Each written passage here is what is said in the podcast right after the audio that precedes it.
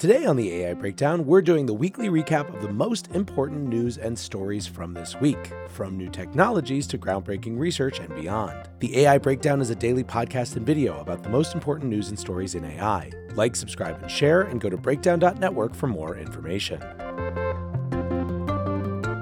Welcome back to the AI Breakdowns weekly recap. These are the most important news stories, and this week I've divided it into five categories. The first is the cool new tools that have come out, the second is important research, the third is the latest developments from the big companies competing for AI supremacy, the fourth is open source, the companies and projects that are trying to make sure that the big companies aren't the only ones having fun, and finally, society, my catch all category for policy, politics, alignment, etc. We kick it off in our tools section with Google's Style Drop. This maybe could have gone into the research section as well, as it's not exactly a product yet. But basically, this is a new text to image generation method from Google that allows you to specify a specific reference image from which Style Drop will then generate images in that style. So you can see this watercolor style, a style that's like Vincent van Gogh's Starry Night, a Vincent van Gogh self portrait style, a reference image that's kind of like a kitsch Pacific Northwest red themed line drawing, a generic ish computer graphic style that has a blue sky background, and so on and so forth, all these different styles. Now, the impressive thing is that their methodology is able to deliver this type of results even with only a single reference image. And so, what has people excited about Style Drop are the implications for creative products where you need a consistent style throughout, or branded projects where you need to follow specific brand guidelines. This is the type of project where you see it and you think that even the incredibly magic text to image generation that we have now is going to feel so nascent in just, I don't know, months to come from here. Next, Tafi is a new text to 3D character engine. This comes from Daz 3D and does exactly what it sounds like. It allows people to use text inputs to create characters that could go live in 3D worlds. Now, this is part of a broader trend that I've been seeing of the inputs to games and metaversal worlds creation being radically democratized in the era of AI. This is going to significantly increase the ease with which creators can develop characters for all of these new digital spaces, and I am excited to see what people do with it. Speaking of digital spaces, something that people have been doing a lot lately is using Adobe Photoshop's new generative fill tool to expand the boundaries of internet memes and of famous works of art. And Stability AI has now developed a new feature that they call Uncrop for their Clip Drop app that basically turns that into a single clickable thing. So this is the background expander, but as an entire tool. This one, I'm much less clear if this is just a fun novelty capturing the zeitgeist or if it's something that people will actually use pretty frequently, but it's fun either way. Next, we have Prompter, and this gets to something that I feel strongly about, which is that one of the under heralded use cases for AI is just as a human brainstorming partner. A lot of the way that I use Midjourney or ChatGPT is to try to expand the way that I'm thinking about particular ideas or creative pursuits. Prompter is an open source prompting tool that does exactly that. You basically create a master prompt where you specify the areas where there could be variety, and then Prompter will give you just a boatload of different prompts that you could use in things like Midjourney, Stable Diffusion, and more. You can also explore lists that help you get ideas for prompts, and overall, it's just a fun little tool for expanding human creativity. Lastly, though, there is no doubt that this week the big new entrance on the tool scene is Runway Gen 2. Runway is text video. Their Gen 1 has already been used significantly. In their Gen 1, it was mostly taking existing video and reapplying different styles to it, which is impressive enough as it is. But Gen 2 is a full text to video experience. You get four second clips at a time. You can specify styles. You can use reference images. And while this has been out for about a month in beta, it is now available to everyone. People are already over Twitter giving their best tips for how they're getting better results in it. People are sharing the creations that they've made by putting together multiples of these four second clips. And I think it's best summed up by Shubham Saboo, who says Gen 2 feels as addictive as Midjourney in its early days. Can't stop creating new AI videos. Next up, we move over to the realm of research, and the project that caught my eye most was something called LTM1.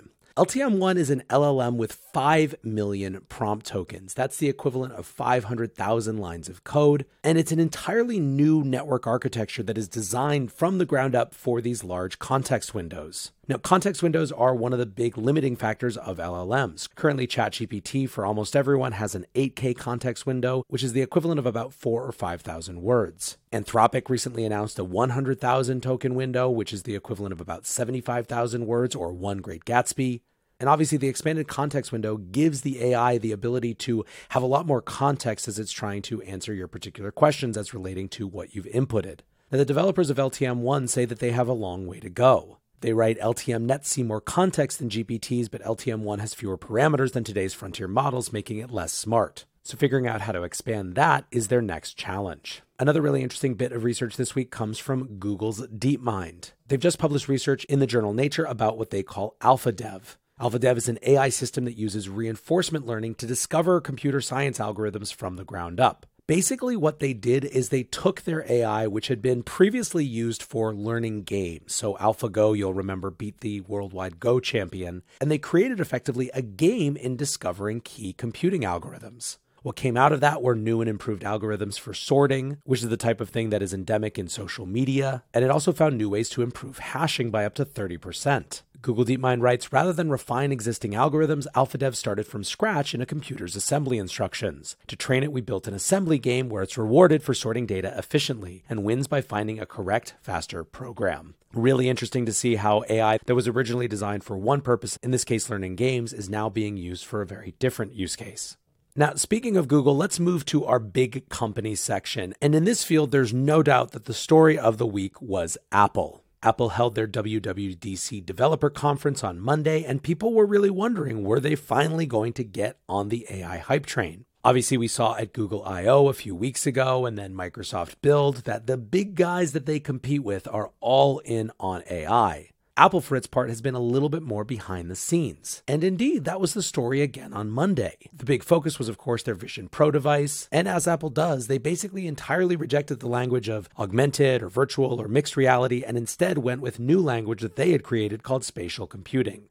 Now, there were little inklings of AI in there sprinkled around. There was a transformer based system for their new autocorrect keyboards, and they discussed machine learning a couple of times, but it's very clear that they're staying out of the fray when it comes to the AI language. Some people think it's brilliant, some people think it's insane, but in any case, it's what Apple is doing.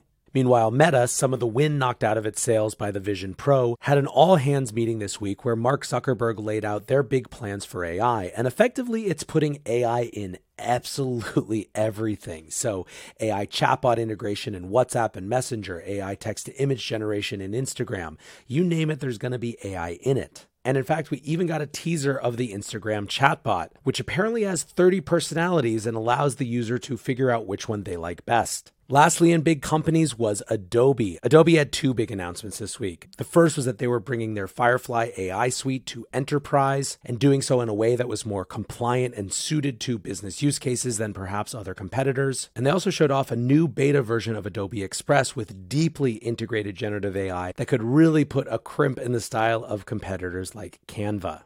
A couple quick fun ones in the open source space.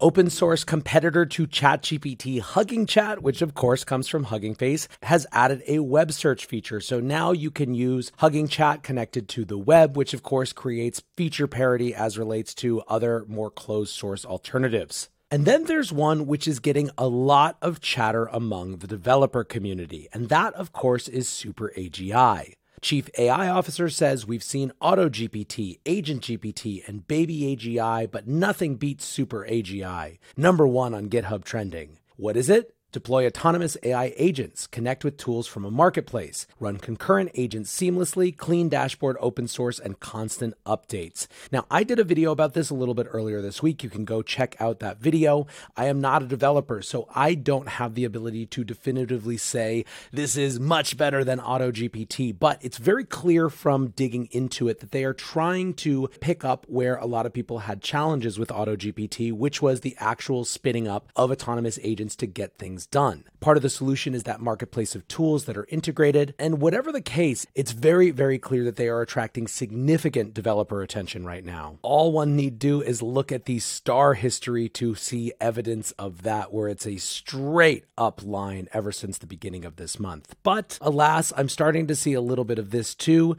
D'Alberto Terran says so far Super AGI has been kind of a mix. It has the same issues as AutoGPT, where it gets stuck in loops and such. So perhaps the answer for us is not to be overly disappointed with these technologies that are less than a couple months old, but to appreciate that they are still developing. Now, our last section of this weekly recap is the society section, and we kicked off this week with a new report that suggested that last month 4,000 or almost 4,000 jobs were lost in the US to AI. This comes from data from Challenger Gray and Christmas, who released a report saying US based employers laid off more than 80,000 people in May, of which AI was responsible for about 3,900 or around 5%. That made it the seventh highest contributor to jobs loss in May. Now, this news was picked up by a lot of people who maybe thought that AI job loss was something for the future, and who, upon seeing this, started to understand that perhaps this is an issue that is confronting us right now. Over in the policy realms, there are rumblings of a UK summit to happen this fall. Prime Minister Rishi Sunak was in the US this week talking with President Joe Biden and apparently invited the US to participate in that summit. And the EU has also made statements suggesting that they want companies like Google and Meta to start labeling AI generated content even in advance of anything like the AI Act going into practice. Their fear is, of course, that in the meantime, between now and whenever legislation gets finished, which is likely to be quite some time, there could be significant increases in online disinformation because of generative AI. So, this would be a way, they say, to potentially combat that. Yet, for all the concern, in some ways, the big society story this week was the bomb dropped by Marc Andreessen when he published a 7,000 word essay on why AI will save the world. This is the guy who wrote the extremely influential How Software is Eating the World thesis, and so when he speaks, especially in this sort of comprehensive way, people tend to listen. This essay hits at a time that the voices of the AI alignment and AI risk and AI safety communities have actually started to see real traction of their message in society. Now, to what extent that traction is driven by media sensationalism versus real considered nuance is an open question. But as I've discussed frequently over the last couple weeks, I'm fairly convinced we're at a stage where people, at least the people who are watching these issues, are convinced that this is something we do need to be thinking about. Andreessen represents the other end of the spectrum, and I think in that is an important voice as well. For anyone who's interested in that piece, but who wants to listen rather than read it themselves, I actually this week trained an AI on my voice. Good choice to do it in a week that I was ultimately going to lose my voice, and I will be presenting it as a long read Sunday episode tomorrow. Anyways, guys, that is it for the AI Weekly Recap. A fairly quiet week as AI goes, although one we might look back on as the beginning of something great with things like Runways Gen 2. If you're enjoying the AI breakdown, I would love it if you would like, subscribe, and share. I would love it even more if you would click that notification button so you don't miss an episode. If you prefer listening, go check out the podcast. If you prefer reading, sign up for the newsletter. I appreciate each and every one of you, and until next time, peace.